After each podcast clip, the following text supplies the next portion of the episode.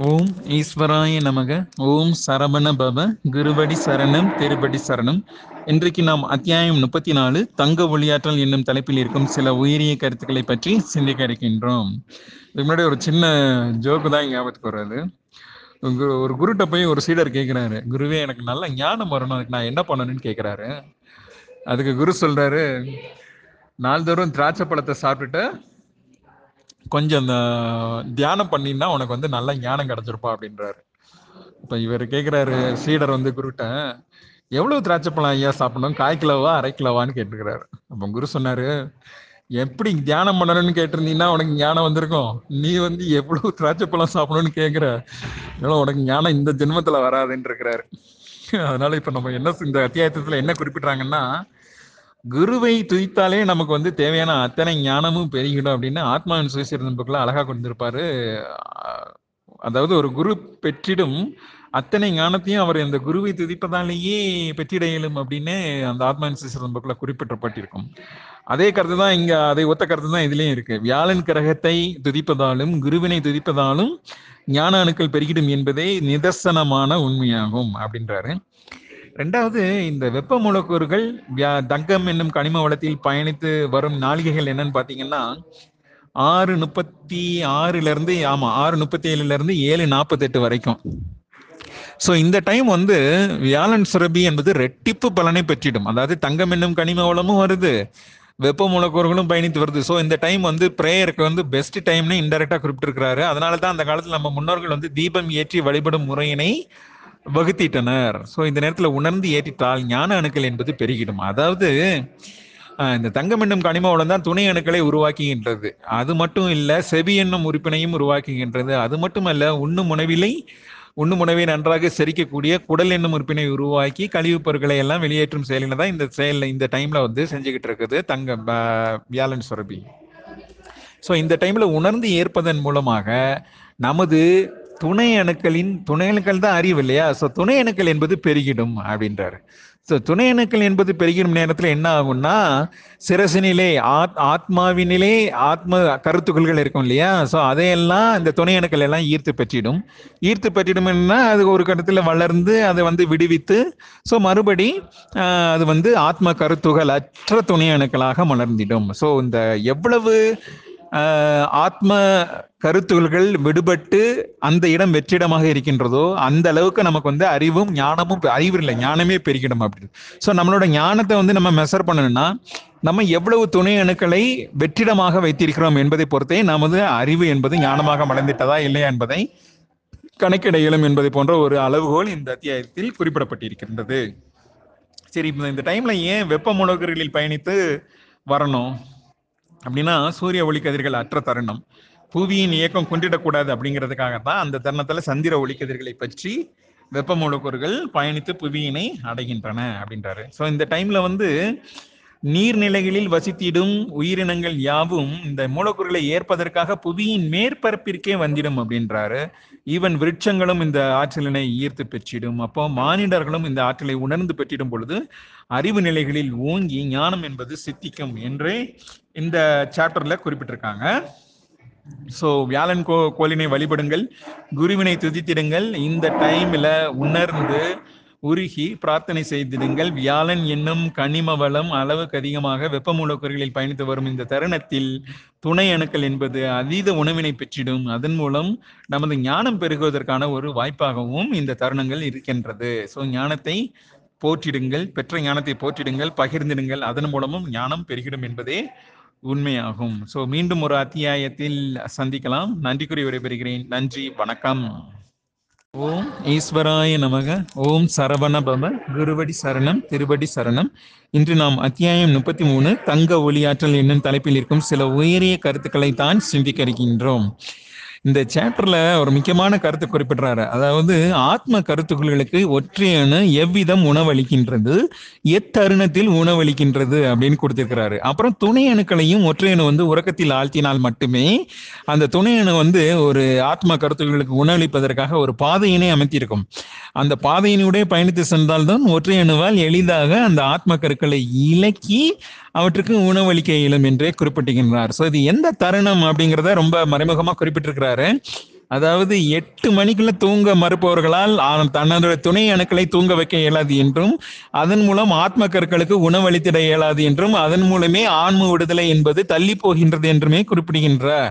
இப்ப எட்டு மணிக்கு எல்லாரும் தூங்க முடியுமா? உலகத்துல ஒருத்தர் கூட இந்த பிறந்த குழந்தையை தவிர பிறந்து ஒரு ஆறு மாசம் இருக்கிற குழந்தையை தவிர உலகத்தில் ஒருவரும் எட்டு மணிக்கு தூங்கியதாக என்னால நான் பார்த்தே இல்லை. நீ எப்படி இதை சாத்தியமாகும் நமக்கு பெரிய ஒரு டவுட்டா இருக்கு. அப்புறம் ஒரு மணி வரை ஒரு மணிக்கு அப்புறம் நைட் இரவு ஒரு மணிக்கு அப்புறம் தான் இந்த த- தலைமை சுரபிட்ட இருந்து ஒற்றையன் வந்து காந்த ஆற்றலை ஈர்த்து பெறுகின்றது. அதாவது வெள்ளி என்னும் கனிம வளத்தின் கடைசி காந்த இலையில் பயணித்து வரும் காந்த ஆகாய மூலக்கூறுகளை ஈர்க்கும் தருணத்தில் தான் அதாவது எல்லா மூலக்கூறுகளையும் ஏற்ற பின்பு தான் அந்த ஒற்றையணுவானது தனது காந்த ஆற்றலினை தலைமைச் சுரப்பிடமிருந்து காந்த ஆற்றலை ஈர்த்து பெற்று அதுக்கப்புறம் அந்த காந்த ஆற்றலை ஆத்மா கருத்துகளுக்கு உணவாக அளித்திட இயலும் அப்படின்னு சொல்றாரு. ஸோ இந்த துணை அணுக்களை வந்து எத்தருணத்தில் தூக்கத்தில் ஆழ்த்தணும்னா வியாழன் சுரபியும் தங்க வியாழன் சுரபியும் தங்க மூலக்கூறுகளை ஈர்த்தே பெற்றிடும். அதே நேரத்தில் ஒற்றையணு அழித்திடும் வெப்ப மூலக்கூறுகள் வெப்ப இலையின் மூலமாகவும் துணை அணுக்கள் எல்லாம் நல்லா திருப்தியிற்று அவை உறங்க துவங்கிடும். துணை அணுக்களும் உடலும் அந்த நேரத்தில் தளர்ந்திட துவங்கிடும். அந்த நேரத்தில் ஆற்றல்கள் எல்லாம் ஐ மீன் துணை அணுக்கள் எல்லாமே இலக துவங்கிடும். அங்கு இங்கும் ஓடாது அமைதியிட துவங்கிடும். ஈவன் எல்லாமே உள்செயலா நடக்குன்றாரு. அந்த இடத்துல அந்த நேரத்துல ஆத்மா குருத்துகள் மட்டும் இல்ல ஈவன் சிரசில் உள்ள அத்தனை அணுக்களுக்கும் உடலில் சிரசில் உள்ள அணுக்களின் நிலைகளுக்கு தான் உ- உடலிலும் நிகழ்கின்றது என்று சொல்றாரு. ஸோ உடலானது தனது இயக்கத்தினை தளர்த்தி தளர் தளர்வுற துவங்கிடும் என்பது போன்ற கருத்துக்கள் இதில் அமைந்திரு அமைந்திருக்கின்றன. ஸோ இதுதான் இந்த சாப்டரோட மைய கருத்து மைய கருத்து என்னன்னா சீக்கிரம் தூங்குங்க சீக்கிரம் எந்திரிங்க அப்படின்னு தான் இந்த ம- இந்த சாப்டரோட மைய கருத்தா இருக்கு. ஸோ காந்த இலையில் பயணித்து வரும் மூலக்கூறுகளே ஆத்ம கருத்துக்களுக்கு உணவாக அளித்திட இயலும் என்றும் ஆத்ம கருத்துக்களுக்கு உணவளிக்கும் நேரம் என்பதும் அதை எவ்விதம் முதலில் துணை அணுக்களை உறக்கத்தில் ஆழ்த்துவதன் மூலமாக தல ஒற்றை அணு அச்செயலினை ஆட்டுகிறது ஆட்டுகின்றது என்பதை பற்றியும் தான் இந்த சாப்டர்ல கொடுத்திருக்கிறாங்க. முடிந்தவரை சொல்லியிருக்கிறேன் என்றே நினைக்கிறேன். தவறிருப்பின் மன்னிக்கவும். நன்றி வணக்கம். மீண்டும் ஒரு சாப்டரில் சந்திப்போம். ஓம் ஈஸ்வராய நமக. ஓம் சரவண பவ. குருபடி சரணம் திருபடி சரணம். இன்றைக்கு நாம் அத்தியாயம் முப்பத்தி ரெண்டு தங்க ஒளியாற்றல் என்னும் தலைப்பில் இருக்கும் சில உயிரிய கருத்துக்களை பற்றி நாம் சிந்திக்க இருக்கின்றோம் ரொம்ப பேர் ரொம்ப திங்க் பண்ணிட்டே இருக்கோம்ல. ஏன் எனக்கு இந்த பிறவி? நான் ஏன் கஷ்டப்படுறேன்? இல்லை எனக்கு ஏன் எனக்கு மட்டும் ஏன் இதெல்லாம் நடக்குது? அப்போ இந்த இதெல்லாம் கர்மவினை பதிவுகள் அப்படின்னு நம்ம முன்னோர்கள் நமக்கு சொல்லியிருப்பாங்க. கர்மவினை பதிவுகள்லாம் என்னன்னு அடுத்து நம்ம யோசிக்க ஆரம்பிக்கணும். ஏதோ ஏற்கனவே பல பிறவிகளில் செய்துள்ள பாவ புண்ணியங்களின் வடிவாகத்தான் இந்த பிறவி வந்து நமக்கு அமைக்கப்பட்டிருக்கிறது என்பதை பற்றியே நமது முன்னோர்கள் சொல்லி இருக்கின்றனர் சரி அப்ப இந்த பாவ கர்ம வினை பதிவுகள்லாம் எங்க போய் பதியுதுன்னு நம்ம ஒரு கொஸ்டினை நம்ம சிந்திக்க வேண்டியிருக்குது. அது வந்து எங்க போய் பதியும்னா ஐவகை மூலக்கூறுகளில் சென்று பதிகிறது. அதாவது ஐவகை மூல பஞ்சபூத மூலக்கூறுகளில் தான் இந்த உடல் உருவாக்கப்பட்டுள்ளது உறுப்புகள் உருவாக்கப்பட்டுள்ளது என்பதை நாம் நன்றாக அறிவோம். ஸோ நாம் ஆற்றும் ஒவ்வொரு செயல்களுக்கும் எரிபொருள் பஞ்சபூத மூத மூலக்கூறுகளின் மூலமாகவே நமக்கு கிடைக்கின்றது. குருதியில் பயணித்திடும் மென்பொருட்கள் மூலமாகவே ஆற்றல்கள் அதன் மூலமாக ஆற்றலின் மூலமாக இயக்கத்திற்கான எரிபொருள் கிடைக்கிறது. நாம் அனைவரும் இயங்கிக் கொண்டே இருக்கின்றோம். அப்படி எனில் நாம் ஆற்றிடும் ஒவ்வொரு கர்ம வினைகளும் இந்த மூலக்கூறுகளில் போய் சென்றடைகிறது. உதாரணத்திற்கு ஒன்று பார்க்கலாம். நீங்க ஒரு டுவெண்ட்டி ஒன் டேஸ் எதையும் கண்டினியூஸா பண்ணா அந்த பழக்கம் வந்து அப்படியே அதாவது ரொம்ப கண்டினியூ ஆயிட்டே போகும். டில் யுவர் லைஃப் எண்ட் அப்படின்னு சொல்லுவாங்க. அது எப்படி நடக்குதுன்னா முதன் முதலில் நாம் செய்யும் எந்த ஒரு எண்ணமும் செயலும் போய் நில போய் பதியும். அப்போ அதை அப்படியே நம்ம ரிப்பீட்டடாக பண்ணிட்டு இருக்க போய் நீர் மூலக்கூறுகள் போய் பதியும். மூன்றாவதாக இன்னும் ரிப்பீட்டடாக பண்ணீங்கன்னா வாயு மூலக்கூறு கடைசியாக வெப்ப மூலக்கூறு கடைசியாக ஆகாய மூலக்கூறுகளில் சென்று பதிவடையும். சரிங்களா? ஸோ இந்த நில நீர் வாயு மூலக்கூறுகளில் சென்று அடையும் பதிவுகள் மிக எளிதாக நீக்கக்கூடியவை. ஆனால் ஒரு செயலை வந்து நீங்க ரிப்பீட்டடா செஞ்சிட்டீங்கன்னா அது போய் வெப்ப மூலக்கூறுகள் பதிவிட்டு அது கர்ம வினைப்பதிவுகளாக மாறி விழித்திரைகளில் போய் சென்று அடையும். சரிங்களா? ஸோ இப்போ மறுபடியும் இதை இன்னொரு நீங்க ரிப்பீட்டடா பண்ணிக்கிட்டே இருந்தீங்கன்னா அது போய் உயிரின் கூடு என்னும் ஏழாம் திரையில போய் பதிஞ்சிடும் அப்படின்னு சொல்றாரு. இன்னொரு பாயிண்ட் சொல்றாரு ஒரு பிறவியில அரசனா பிறந்தவர்கள் வந்து மறுபடியும் அரசனா நல்ல செல்வந்த குடும்பத்தில் பிறப்ப பிறப்பார்கள் என்றே குறிப்பிடுகிறார். ஒருவேளை ஒரு ஒரு அரசனா பிறந்து அந்த க ஆணவ பதிவுகள்லாம் நிறைந்து, அவன் அதுக்கேற்றால தண்டனை கிடைக்காதா? ஒரு ஒரு அரசன் வந்து ரொம்ப கொடுமைப்படுத்தியிருக்கான். ஆனா, அரசன்கிற ஒரு ஆணவ பதிவு வந்து உயிரின் கூட்டுல போய் பதிஞ்சிருச்சு. அப்போ அவனுக்கான தண்டனை எப்படி கிடைக்கும்?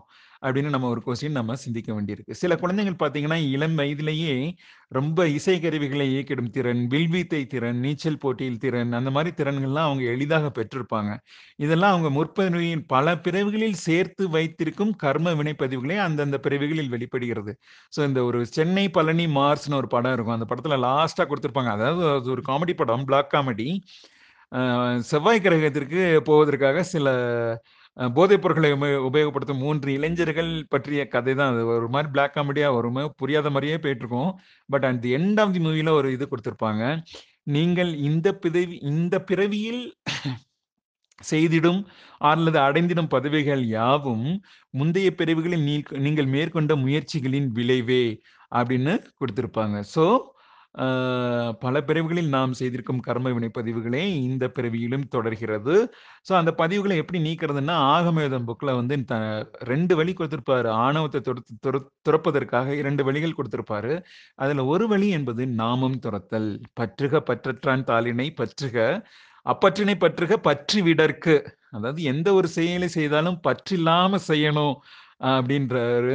குடும்பத்தில் இருந்தாலும் சரி, ஒரு உணவை உண்டாலும் சரி, இல்ல ஒரு செயலினை செய்தாலும் சரி, பற்றற்று இருப்பது எப்படி என்று நாம் கற்றுக்கொள்ள வேண்டியிருக்கிறது. ரேணுகாதேவி மந்திர உபதேசங்கள் செய்யும் பொழுது, இல்லை நாம் தொடர்ந்து மந்திரத்தை மந்திர அதாவது நம்ம முன்னோர்கள்லாம் அந்த காலத்துல நமச்சிவாய என்னும் ஒரு மந்திரத்தினை தொடர்ந்து பயின்று வந்திருக்கிறார்கள்.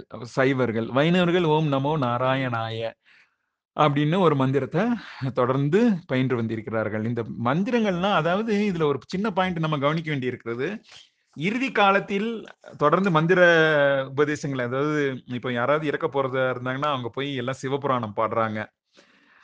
ஸோ அந்த மாதிரி ஒரு பாயிண்ட் இருக்கு. ஸோ இறுதி காலத்தில் தொடர்ந்து மந்திரங்களை உப உ உச்சரிப்பதால், அந்தந்த பிறவியின் கர்ம வினைப்பதிகள் எல்லாம் எளிதாக கரைந்து விடும் அப்படின்றாரு. அப்போ இறுதி காலத்துல தான் பண்ணணுமா? அ முன்னாடியே பண்ணக்கூடாதா? அப்படிங்கிறது இது பக்கம் 242ல இருக்கு. வாழ்நாளின் இறுதி தருணங்களில் இறை நாமத்தினையே உணர்ந்து ஏதித்தால் அவையாவும் உட்சென்று ஆகாய மனக்கூறுகளில் பதிந்திடும். தொடர் செயலாய் ஏற்றப்பட்டாலோ அப்பிறவி முழுவதும் பதியப்பட்ட அனைத்து வியற் வினைப்பயன்களுமே எளிதாய் நீங்கிவிடும் எனும் சூட்சுமத்தினை உணர்ந்திடல் வேண்டும். இதுல கொ டவுட் என்னன்னா 242வது பக்கத்துல, வாழ்நாளின் இறுதி தருணங்கள்ல தான் நம்ம வந்து மந்திரோபதேசங்கள் ஏற்கணுமா? சின்ன வயசுல இருந்தே சொல்லக்கூடாதா? அப்படின்னு ஒரு முட்டாள்தனமான டவுட்டாக கூட இருக்கலாம். இதுதான் இந்த சாப்டரோட மைய கருத்தாக இருக்கிறது. அப்புறம் வெப்ப மூலக்கூறுகள் வெப்ப மூலக்கூறுகளை ஏற்பதினால் தங்க இலைதனில் பணித்துவிடும் வெப்ப மூலக்கூறுகளை ஏற்பதால் வியாழன் சுரபி என்பது ரெட்டிப்பு பலன் பெறும். ஸோ அந்த தருணத்தில் உடலின் உள்ளுறுப்புகள் எல்லாம் ஆற்றலினை பெற்று இயங்கிடும்.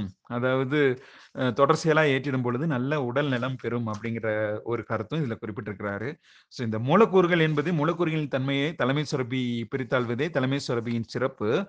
அந்த தலைமை சுரபி என்ன பண்றாங்கன்னா, ஐவகை மூலக்கூறுகளும் அழகா பிரித்து மற்ற சுரபிகளுக்கு கொடுக்குறாங்க ஸோ மூலக்கூறுகள் ஆற்றிடும் தன்மையினை நாம் இந்த அத்தியாயத்தில் உணர்ந்திருக்கிறோம். அதாவது ஒரு திருமந்திர பாடல் இருக்கு. அதை சொல்லி நிறைவு செய்யலாம் என்று நினைக்கிறேன். "கண்காணி இல்லென்று கல்லம்பல செய்வார், கண்காணி இல்லா இடம் என்று காணுங்கால், கண்காணியாய் கலங்க கலந்தெங்கும் நின்றானே, கண்காணி கண்டார் களவொழிந்தாரே" அப்படின்னு ஒரு திருமந்திர பாடல் இருக்கும். இந்த பாடலுக்கு அர்த்தம் இந்த பதிவினை கேட்டுவிட்டு நீங்கள் பின்னூட்டமிட்டால் இந்த பாடலுக்கான அர்த்தத்தை நான் உங்களுக்கு சொல்ல இருக்கிறேன். நன்றி, வணக்கம்.